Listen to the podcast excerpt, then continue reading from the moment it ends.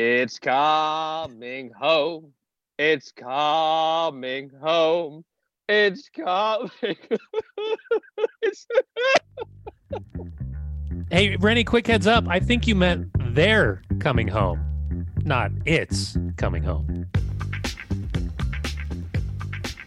It is the Week in the Tackle podcast. I am Tom Rennie coming to you from my villa in Gran Canaria, where the weather today has been 29 degrees Celsius. I don't know my Fahrenheit, but I think that's 1 million Fahrenheit, judging by the burn on my head. With me, live from snowy Utah, is a man who is so pale compared to me, he is actually blending in with the snow all around his house. It is Mr. Brian Dunseth. How are you, mate? You are right?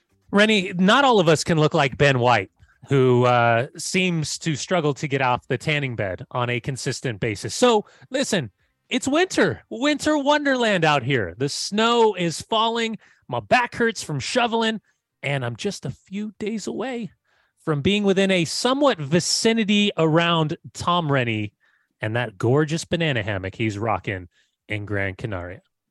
When are you in England again? Remind me. I know we should do this off air, but when are you in England? I'm gonna. I'm. I'm trying for the 14th of January. I'm trying. I'm trying for that time frame. There's a game in uh, Atletico Madrid plays Barcelona on the 8th, the Sunday the 8th, I believe. Yeah, that's then, not England. You know that, right? Then I believe we're gonna stay in Madrid and try to see Real Madrid against Valencia at the Super Copa, and mm-hmm. then that Thursday I think is going to be the day that we make our our way out to see the queen. Nope, not not the queen. Uh, I take nope. that back. Nope. The king. Nope the king. We'll we'll make our way over to jolly old England to see the king. At that point, I hope the monarchy is somewhat still in existence after the yeah. Netflix drop. The Netflix dropped. If, if I had to choose between the monarchy and Netflix, I would choose Netflix. But that's just mm. me. Yeah. That's just me. I have never had sex watching the royal family. Or have I? Well, we should start with the the England game. I think we should mm. do the England game because it was it was you know it's interesting it's really interesting uh, being an england sort of football fan you know i'm not the biggest international football guy you know this you know mm. i hmm. want england to do well it doesn't break my heart massively when england lose and when they win the best thing about it in major tournaments is you get to go out with friends and you have a big day of it and it's all big fun and we all have a good laugh about going out in the quarterfinals. You know, we've, we've been doing that my entire life. You know, oh, it's a good team this year. We've got David Beckham. Oh, we lost in the quarterfinals. Oh, it's a good team this year. We've got Alan Shearer. Oh, we're out in the in the quarterfinals. We've got Gazza. Oh, we're out in the quarter quarterfinals. Got Harry. Ca- oh no, we're out in the quarterfinals. You know, that's sort of what we do. Mm. And recent years, Danny, what's happened? And we'll talk about the game in a minute. But I want to talk about the wider context of this. Is that, you know, I've said to you on this program before, I'm a big fan of Gareth Southgate. I think what Gareth Southgate has done with the England national team has been terrific. We have gone as an England national team in my lifetime from a joke a complete joke, an international joke. As you know, one of my favorite films is Mike Bassett, England manager. And a joke in that film is that Pele, who cameos in the film, says basically every team in the World Cup can win it. And at the end, the interviewer goes, What about England? And he goes, That's the joke, right? And we, we're all on board with it. It's an English film. It's a great film. You've got to watch it. Um, but Gareth Southgate has changed that. And, and he has, uh, you know, my undying and unending respect for that. Hmm. We weren't a joke in the last World Cup and got to the semi-finals unexpectedly, and that created a camaraderie around England. We should have won the European Championship on home soil and were beaten by, you know, Chiellini's Dunsethery and penalties, you know, the the lottery that is. But they should have won that tournament. And this World Cup, as they go out in the quarterfinals to the, the team that are going to win it, the only good, the great team left in it, and I think the, the favourites for me, as you know, going into the tournament. So there's no disgrace in it. But it's funny, when they've gone out in other tournaments embarrassingly, it's been like a, a thing. When they've gone out in other tournaments like Croatia, it was like, oh, I can't bloody believe we made the semi-finals. Wasn't that great? We made the final with the Euros. Amazing. This has come and it's gone, and it was a nothing in the end. Was it a great performance on the night? Yes, it was. Did Gareth Southgate get most things right until the substitutions, which we'll get to? Yeah, he did. Was the midfield better than their last major finals midfield, which was the, the game against Italy? Yeah, everything got better. But they still lost, and it's still a bit ignominious. And I kind of feel like, you know, I don't clamour for Gareth Southgate to go. And if he stays through the European Championship up next in what 18 months or so, great.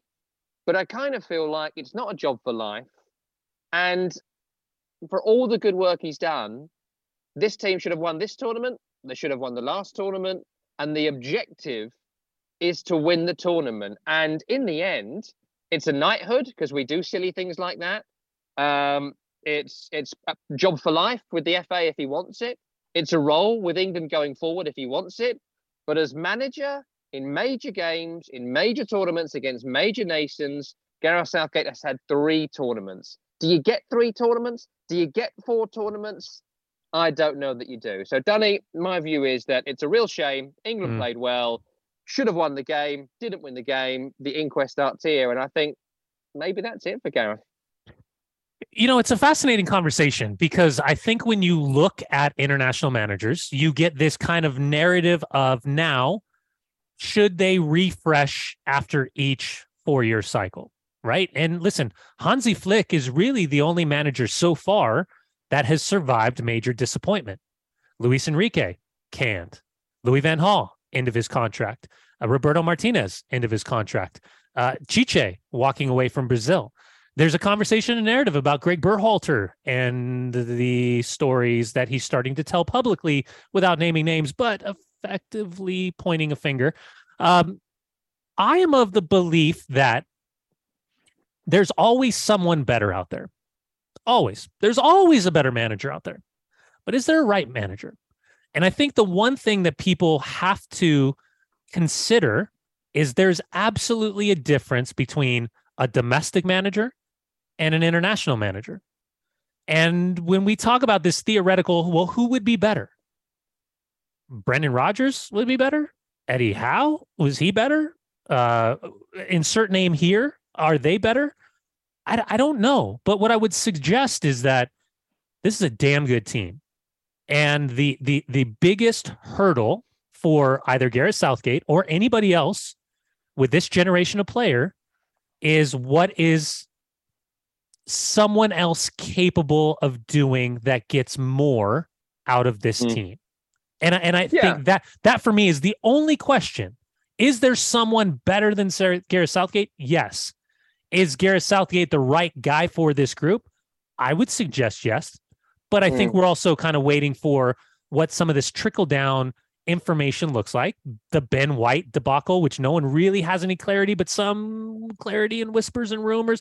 Like that's a non-discussion, but it's still a discussion to be had. No, and then but, ultimately, but Danny, let, let, let, me jump in on that because you know whatever happened with Ben White or whatever, that that's completely irrelevant. He was never going to get a single minute in this tournament mm. anyway. So yeah, that, that doesn't matter so much to me. The question to me, or from me to you, really, as someone who's played the game and coached and everything, is in the two major games he'd had previously, Croatia and Italy. The games were very similar. There was an early goal for England. They then couldn't get control of the game. And when they lost control of the game in central midfield, they could not regain it. Hmm. The game went on. They were knocked out by Croatia in extra time and they lost it against Italy on penalties. In this game, it wasn't like that. So I think he had learned lessons from that. Hmm. He'd learned lessons from previous tournaments. He's clearly a better coach. And I've said to you before as well yeah. Getting through the group stage is not nothing. It's not nothing. It's massive. It's a huge achievement.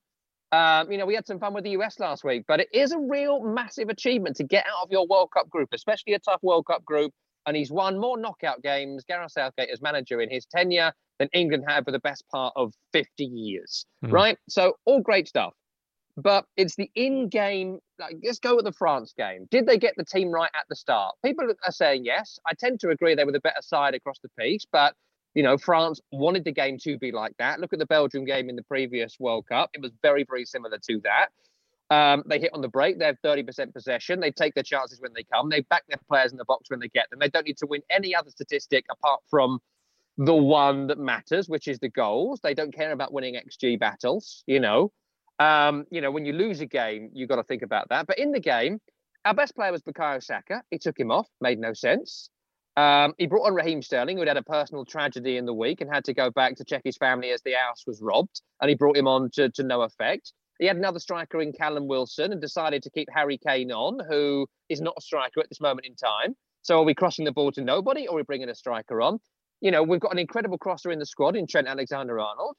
If we're going to cross the ball, do we not want to, you know, do what Louis Van Gaal did a couple of days before and get the big boys on? You know, there was ideas and things he could do. There's creative talents that he could have brought on. Jack Grealish got 120 seconds, and James Maddison might as well have stayed at home. Hmm. So again, my, incredible respect for Gareth Southgate, and if he stays, I, you know, that's great, and he has my support. But frankly, going into this tournament, I still thought England could win a major tournament with him as manager. And hmm. having seen this tournament, I don't think he can. And people will say he played the world champions, and they're going to be world champions again, in my view. Um, and that's right. But, you know, it goes back to Ric Flair. If you want to be the man, you've got to beat the man. And they yeah. just got beat. And you've got to beat the man. So don't come at me and tell me, oh, second is good enough. Mm-hmm. It's not. That's not the objective of the exercise. And how many mulligans do you get? And Danny, talk, talk to me about the tactics in the game because I yeah. thought during the game, once again, Gareth Southgate's substitutions and changes didn't change the performance for the better, though the team from the start I thought was absolutely right. Yeah, I, I, thought, I thought, and then now I'm going to take this from more of a, an analytical perspective, a tactical perspective. I thought he got the team right. I thought the team outplayed France. I thought they out generated opportunities and chances, possession, passes completed, corner kicks, every statistic outside of losing the game 2 1. Joe goals, a, a lawn dart. What a fantastic goal. Uh, blinded Pickford, couldn't get to it quick enough. Um, the start of the second half, Harry Kane's penalty. By the way, the referee's management questions players in the box going down near the box, the edge of the box, fouls being committed, the offensive phase of play, how many possession and passes lead to the Tchouameni goal. Um, there, there's always theoretical arguments. By, by the way, my my dislike for the blaming of the referees during this tournament is like yeah. I, am I'm, I'm at my limit. It's too much. Yeah. Like you know, you know what? you know, didn't do that. Gareth Southgate didn't do that. Not once. Classy. Not, not once. one time. Yeah. Uh, Harry Maguire kind of did that. Uh, not as classy, but not classy. Play, played a played a pretty well. A, played a pretty played a pretty good tournament. Spit that one out. Um, here's the problem now we we can do all this right? And i think you're right. Everybody that you you you pointed out the names the faces the changes the the possession the tactics the, the shape the crosses the the like for like players all of that works. My only retort is that when you're watching this game on the sideline gareth southgate and his staff had to have felt like that second goal was coming. Mm. and up until olivier giroud out climbs everyone and pushes that ball side Harry Maguire. Um, all of a sudden, I think that he felt the game was in their favor. Now you go down 2 1. Now it looks reactionary because you bring on Mason Mount, you take off Jordan Henderson, you bring on Raheem Sterling, you take off Saka. And then all of a sudden, I still think they were were were digging into this game more and more. Listen, at the end of the day, Harry Kane doesn't launch a ball to to Mars from the penalty spot, mm. we're not having this conversation, right? We're, can, I ask you about that? Can, I, can yeah. I ask you about that? You know, you. Uh, I'm assuming I loved penalties. Penalty taker. I, uh, no, I, mean, I, loved them. I took them all the time. Listen, yeah. Let, let, let me ask you about uh, about that because let, I'll tell you this right now. If you'd have said to me, I don't know, bet this flamingo who I love who's sitting behind me on this call, you know, bet my mortgage, bet my flight home, you know, bet West Ham's future, bet, you know, um, I won't say the kids because, you know, my wife can hear me and she won't like that. Uh, but, you know, I would have done it on Harry Kane scoring that penalty. We Harry Kane, as you say, is, as far as I'm concerned, an elite of the elite player. Tell me how he misses that penalty. I, I, think the psychology of it's difficult, right? Because number one, the complexity of this being his goalkeeper at his club team, the relationship that they have, the amount of times they've faced each other. Th- this is, and this is where taking penalties are a specialty. Look how poor some of these penalties have been from like the most technically gifted, superior players in the world. So the the the reactionary play of the elite players, this is psychological so you think about put the ball down, got to wait for the referee to man the goalkeeper, man everybody outside the penalty area, blow the whistle. You know the fans, you know the stage, you know the cameras, you know the eyeballs, all of those things at play. The complexity of the relationship with Hugo Lloris for 10 years being on the same team, facing each other, taking pens, all of this, beating him early in the match. And then the psychology of does the goalkeeper still choose the same angle or is he reading the body? Does the does Harry Kane go in the same exact direction or does he overthink it? Well, he's going to go this way, I'm going to go that way, I'm going to go this way, should I do this one? He makes the right decision. He just misses. He just flat out gets underneath it. He was trying to roof it going straight down the middle thinking that Hugo Lloris mm. was either going to go to his left or go to his right. It, he unfortunately his plant I, I went back and I watched his footing no, it wasn't a footing issue. It was just an execution issue. And this is what happens when you try to blast it with laces. When you do this, there is always inevitably a threat of getting under it because you have to strike it perfectly. There's zero room for for error on this. You hit it too low, right down the middle, goalkeeper's feet still have a potential of hanging in the air. You try to go mid, there's still what what's the reaction? Can he swing a leg up or swing an arm up? And then finally, when you try to smash roof from that distance, like his accuracy is world renowned, elite of the elite yeah. of the elite. He's one of the best. He just missed. And unfortunately for mm. Harry Kane, this is going to be something that just doesn't haunt him now. It's now a bullet point. It is a memory in the generations of England fans that is another yeah. reference point of missing out on a World Cup and going out in a quarterfinal.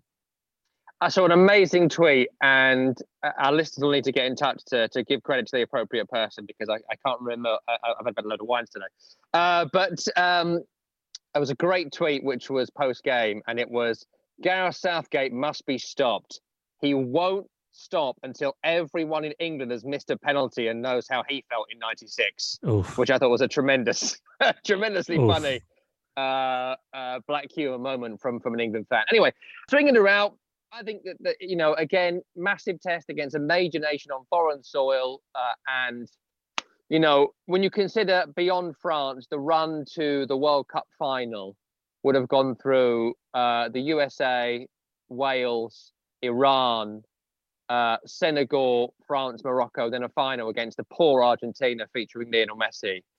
I mean, look, when when you don't win the tournament, it's always shoulda, coulda, wouldas. Mm. But a bit like the European Championship previously when it was Ukraine and Denmark before the final against the poor Italy, who haven't qualified for the, the, the World Cup.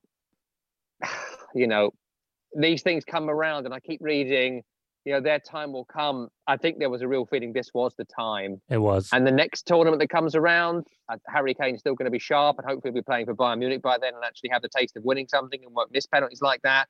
you know, I mean, I, I said to you last week that I think America are the West Ham of world football. And I think what we learned in this game is that England are the Tottenham.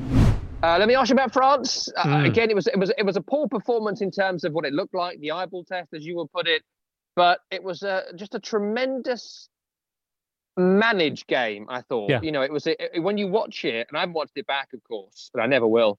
But watching it live, you felt like even though England were on top, even though England were, were, were trying to force the initiative, you always felt like France had a semblance of control, Dunny. And, mm.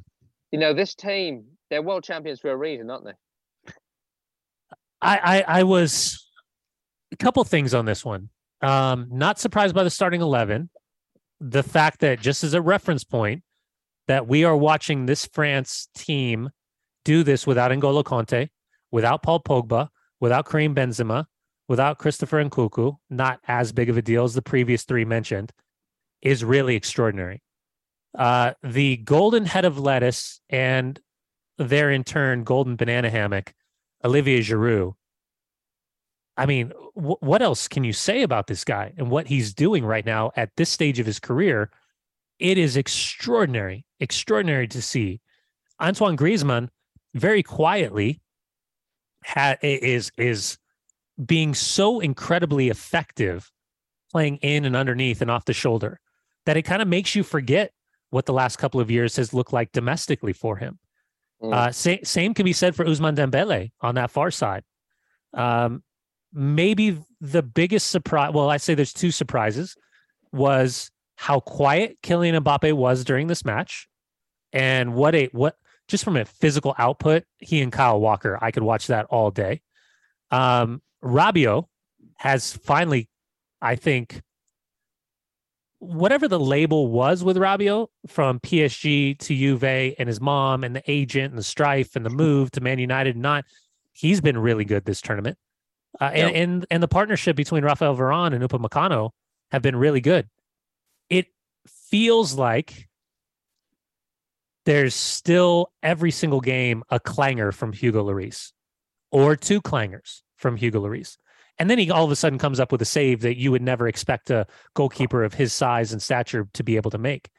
And I would say finally for Didier Deschamps, in this game in particular, the fact that Kingsley Coman was the only change he made for Ousmane Dembele, and that was what with 10 minutes remaining, um, shows you that this was the team that he believed in, and he couldn't look down that bench and see a way to introduce anybody else that would help him maintain what they were trying to do, which is hold on for dear life. So I don't think this team is as good as it was in the previous World Cup. And yet here we are watching yeah. this team amongst two massive surprises in Croatia that we didn't think have the legs, an Argentine side that's being willed by Lionel Messi, and then finally the biggest surprise of the tournament for all the right reasons, uh, Morocco. So yeah, listen, they are the favorites, but they still have a lot of work to do if you can figure out how to minimize Kylian Mbappe in the way that England minimized him during the match. I want to ask you about the other semi-finalists and their quarterfinals. Um, obviously, we, we did a lot of England there because it's the one I watched, so we probably it made sense to do that. Uh, but one final question on France to you, uh, and I wanted to get your view on Olivier Giroud because uh, a winning goal in a quarterfinal against England is not nothing. He is the, the, the all-time leading goal scorer in France international football. He's a World Cup winner. Uh, you know, he's a, he's a, he's on almost everything there is to winning in the game, and it's a really interesting thing with Olivier Giroud in that it's a great example. He is a wonderful example of a how a man can just be so beautiful, hmm. uh, but b that Twitter knows call about football. Sorry, Tim. Because if you go with Twitter or social media, Olivier Giroud is rubbish. Hmm. If you uh, speak to, you know, just some bloke down the pub, ah, don't rate Giroud, mate, no good. You go on Twitter after Giroud's played for Chelsea or latterly for Arsenal during the later days of his Arsenal time. He can't run, he can't move. I remember a West Ham fan, friend of mine, saying we shouldn't sign Giroud uh, I remember doing a phone in on Sirius XMFC with an Everton fan saying he wouldn't touch him. You know, Olivier Giroud, Danny, for me, I just think he's a spectacular footballer. I think mm. he is such a great facilitator of other players. I think his goal scoring record is, is incredible. I think he, his work rate, his longevity, his flexibility, everything about Olivier Giroud, I think is what a striker should be. And uh, I, would love your view on him and, and that point about the fact that, that social media, the reaction on social media, is not actually often true, really. Yeah, listen, the the Olivier Giroud one's always been an odd one to me because I always respected the way he played. Um, you know, being a being a former defender, central defender, watching his movement. Listen, he's not the most fleet of foot, right? He's not the most dynamic but you can't argue. My man knows how to put himself in great goal scoring situations. Right foot, left foot, presence, hold up play, headers, all of that, generating chances for for teammates as well. Um, and and and constantly, I think attracts the attention of two center backs, not just one center back, because of his presence, his size, his movement. So yeah, we we we do the thing where we say Benzema elite, Harry Kane elite, Lewandowski elite. Now uh, Erling Haaland, elite. The rest of them kind of hover in this this stage. But if you look at statistically what Olivier Giroud is doing, not only at the international level, but what he did at Chelsea or Arsenal, what he did at Chelsea, um, effectively having to leave England because it didn't feel like there was any interest from clubs that were worth his level of play to go to AC Milan to win a Serie A.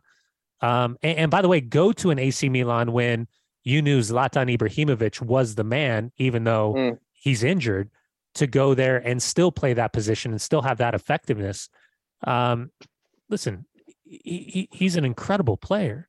And, and what's even more incredible about this storyline, this tournament, is how how ruthlessly effective he's being when he wasn't supposed to be the guy.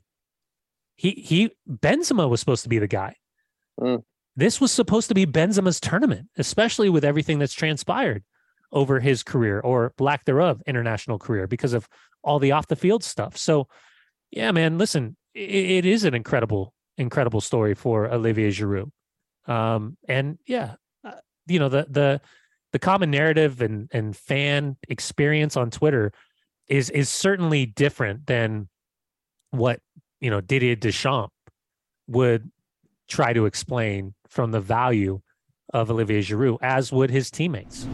Right, the other game, the other semi-finalists, the other stories in the quarterfinals. Uh, let's start with Morocco. Mm. Uh, no one saw Morocco making it. Um, no one thought they'd get. There was some discussion. The only person I saw that picked Morocco to get out of the group was Samuel Eto'o.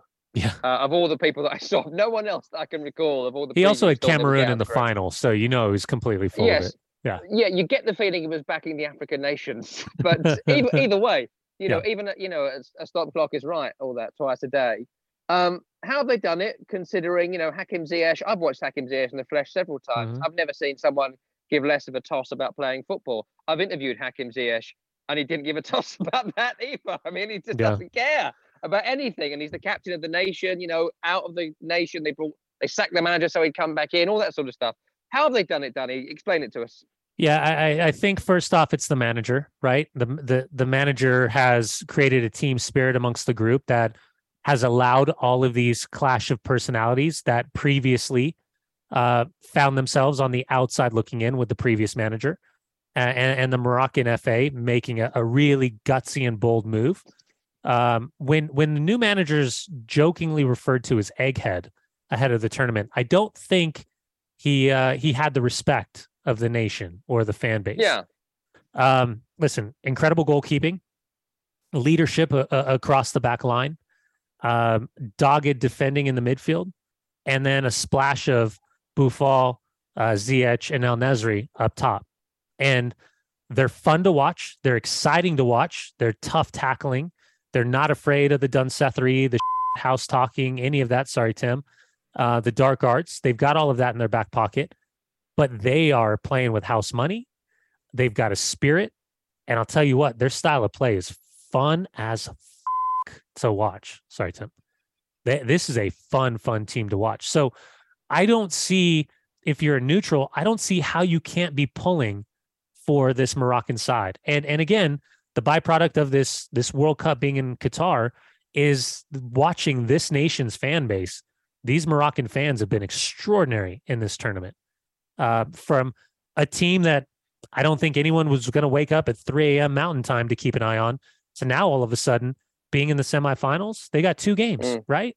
They're they're either playing in the final or they're playing in the third place match. So why not go out with everything? And I think that's what you're going to see against France.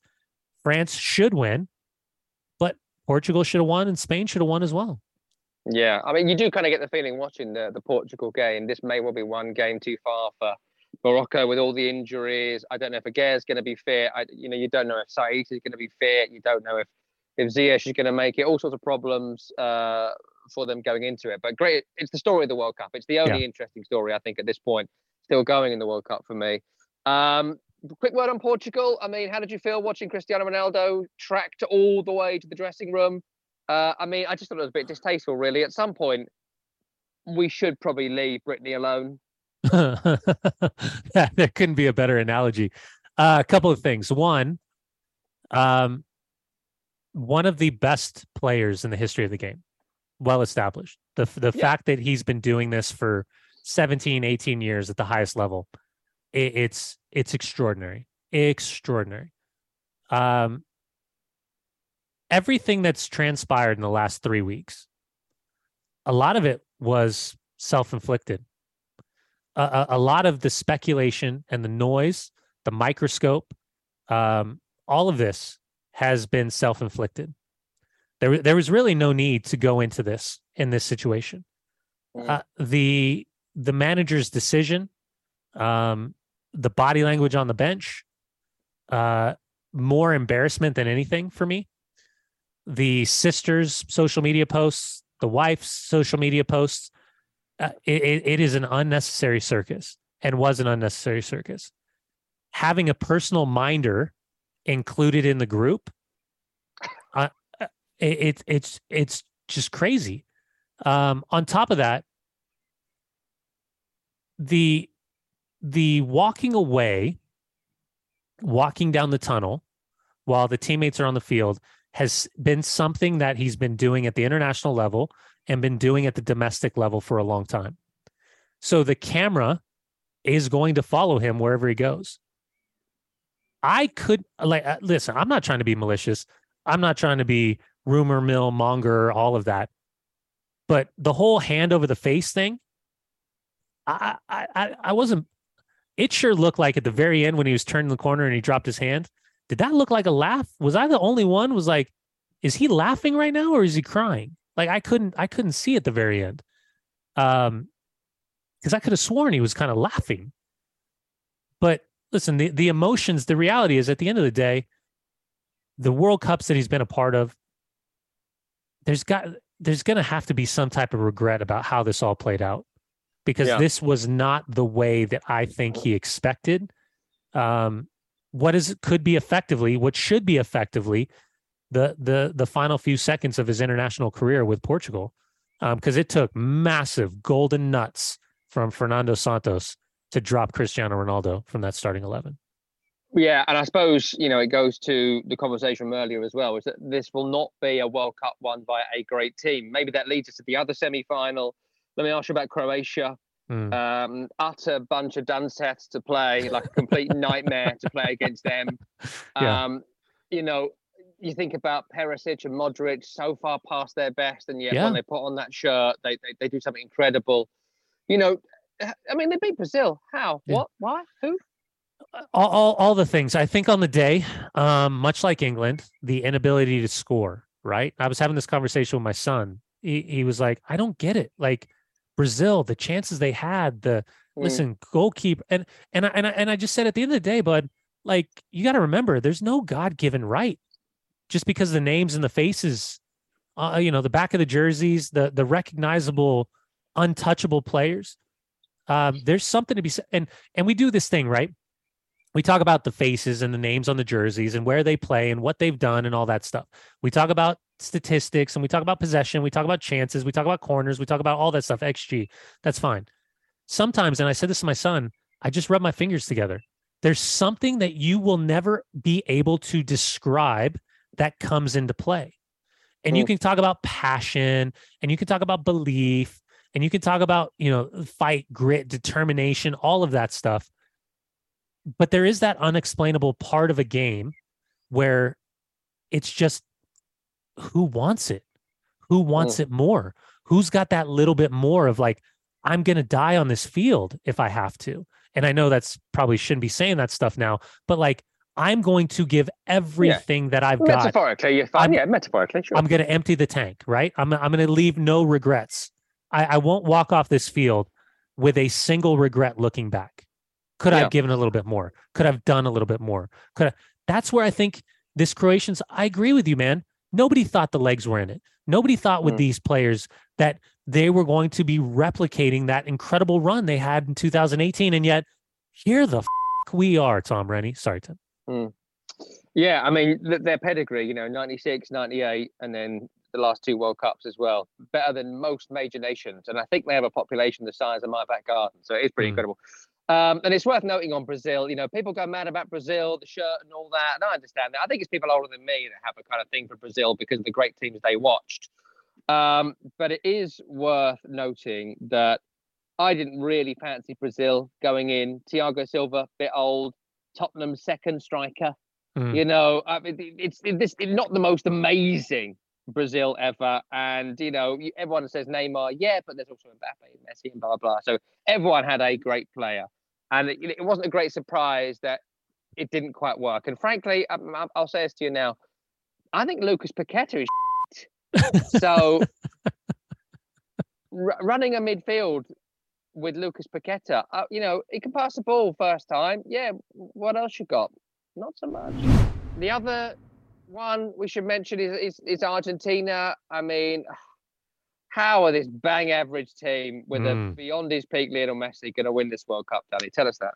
Uh, it, there, there's something in the water, Rennie. Something in the water. I, I told you when you asked me at the beginning of the tournament, who did I want to win? I said Argentina. Uh, the Lionel Messi thing, and I know this, this my incessant love affair with this beautiful little man, um, is documented, well documented. But I, for one, am a romantic. I don't know if you know that about me. I'm a romantic. And the idea, Tom Rennie, of simplifying the conversation of Lionel Messi and Diego Maradona has always revolved around the World Cup Mm. and lifting a World Cup trophy. And until he does, the stupidity of the conversation that he is never the equal of Diego Maradona was outrageous to me because it doesn't always come down to one player. And yet here we are. We saw it in the Copa America. We saw what it meant to his teammates, that they were acutely aware of the pressure and the narrative surrounding Lionel Messi in finals, having lost two previous Copa America finals. Hmm. Um, and, and, and to see this team right now, after the shock, and maybe that was the best thing that happened was the loss against Saudi Arabia VAR. Um, because in the short amount of time, it it made Scaloni and everyone realize, like, man, we got to get this stuff together. Uh, Lionel Messi is willing this team on. It is a collective group of we will beat the living ish out of you. Uh, we will do whatever it takes. We will bite. We will scratch. We will grind. We will we will Dunsetherize the the referee, the opponents. Hell, Paredes with a hook slide tackle and smashing a ball 80 miles an hour into the substitutes bench Mm. was ridiculously out of place and yet gorgeous. And yet gorgeous. I loved every second of it. Um, Yeah. So, and I What- love what the reaction of Virgil van the Dijk. What about Yeah. the dickishness at the end, though? I mean, that So- was. I mean, you know, They- they were both get at fault. during the game. Yeah. I, yeah, I know, but during the game, I'm all for it. But at Mm. the end of the game, that I mean, Nicolas Otamendi. I mean, Nicolas Otamendi giving Well, it like. If yeah. you're, I mean, Messi doing it was disappointing as well. You know, he was having to go at someone in the tunnel, Weghorst or something or other. Yeah, like, Weghorst. Yeah. you won. You won the game. That's the. That's But there's the no thing, You won class. the game. but the, the, the but see we we want we want class from players right? We want them to show what incredible human beings they are to match up with the style of play and the technical ability. The reality man is if you go back and watch that match whatever Emi Martinez had to say about Louis Van Gaal's presser whatever was happening I know it, it, the, this whole like th- this don't even the Pepe stuff and the Bruno stuff and the Argentine referee and all it's such horse sorry Tim it's so ridiculously deflective. It, it drives me bonkers. But like when you go back and you see the the the different camera angles that we weren't necessarily getting off the world feed that are now on social media like Weghorst and whoever it was walking up to Lautaro Martinez and like talking ish to him the goalkeeper coming off uh was it Noppert coming out and like psychologically like talking ish to to Lautaro or anybody like ev- thi- this was the maximum manipulation in the gray area of the laws of the game to completely sorry Tim the mindset of any of the players on both sides Th- th- this was we will do whatever we possibly can to win this game Yeah. and when the you know when when Lautaro scores and everybody takes off and Messi jogs to Emi Martinez and picks him up off the ground and hugs him, then you see Messi walk up to Edgar Davids, one of the best ankle biters in the history of the game in terms of a defensive midfielder, and Louis Van Gaal, who was so gorgeously arrogant throughout this tournament um, Mm. because he really wasn't supposed to be there, and yet here they were. Like I didn't have a problem with any of it. The spectacle of it, like my my, I you know this. One of my I say this all the time. One of my best friends, who's going to be with me in, in in New Year's at in Barcelona, Lucas Cartolo, Argentine. So my love for like Argentine stuff is cultivated through him and his family.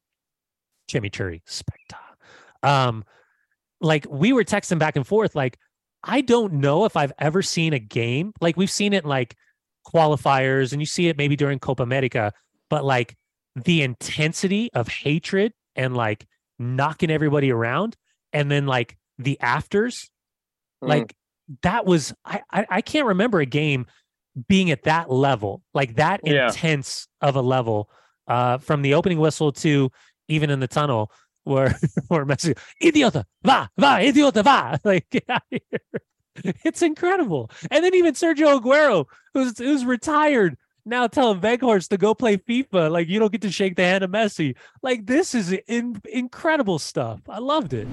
This is the last show before uh, the World Cup final, I think, for us because of your Mm. dates and my dates and things. So, uh, I mean, I th- well, hopefully next time you'll be in Spain and I'll be back home in the snow. So it's going to be a full role reversal for the next program next Monday. Who will have won the World Cup by the time we're back together again? What do you think? I'm gonna go with Lionel Messi in Argentina. Um, I think Rodrigo De Paul, the hatchet man for Messi, is uh, doing amazing things. I think that there's just something in the water right now. Um, I would love, I would love to see Morocco in the final. I would love to see that. I think it would be such an incredible story. Uh, but listen, I- I think France is the favorites of the four remaining teams. I wonder what Croatia can do after being taken to the distance by both Japan and Brazil when you think about the Mm. short recovery time and the health of their legs. Um, and then, yeah, storylines, uh, Lionel Messi in Argentina. So I think France effectively should win this with what we're talking about, but I just think there's something in the water with Argentina right now. So I'm going to go with them. Well, Uh. I'm going to take France. I'm going to take France because I have them in the Giorgio mug. Oh. And I really want to beat Gary O'Reilly, the Giorgio mug. So if um, France win and Croatia lose, I'm probably going to win the Giorgio mug. So I'm pretty excited about that. I also got France in my university friends sweepstakes. So I'm going to win about 500 English pounds uh, if they win. Um, and really, I only care about myself. So France win because it's better for me.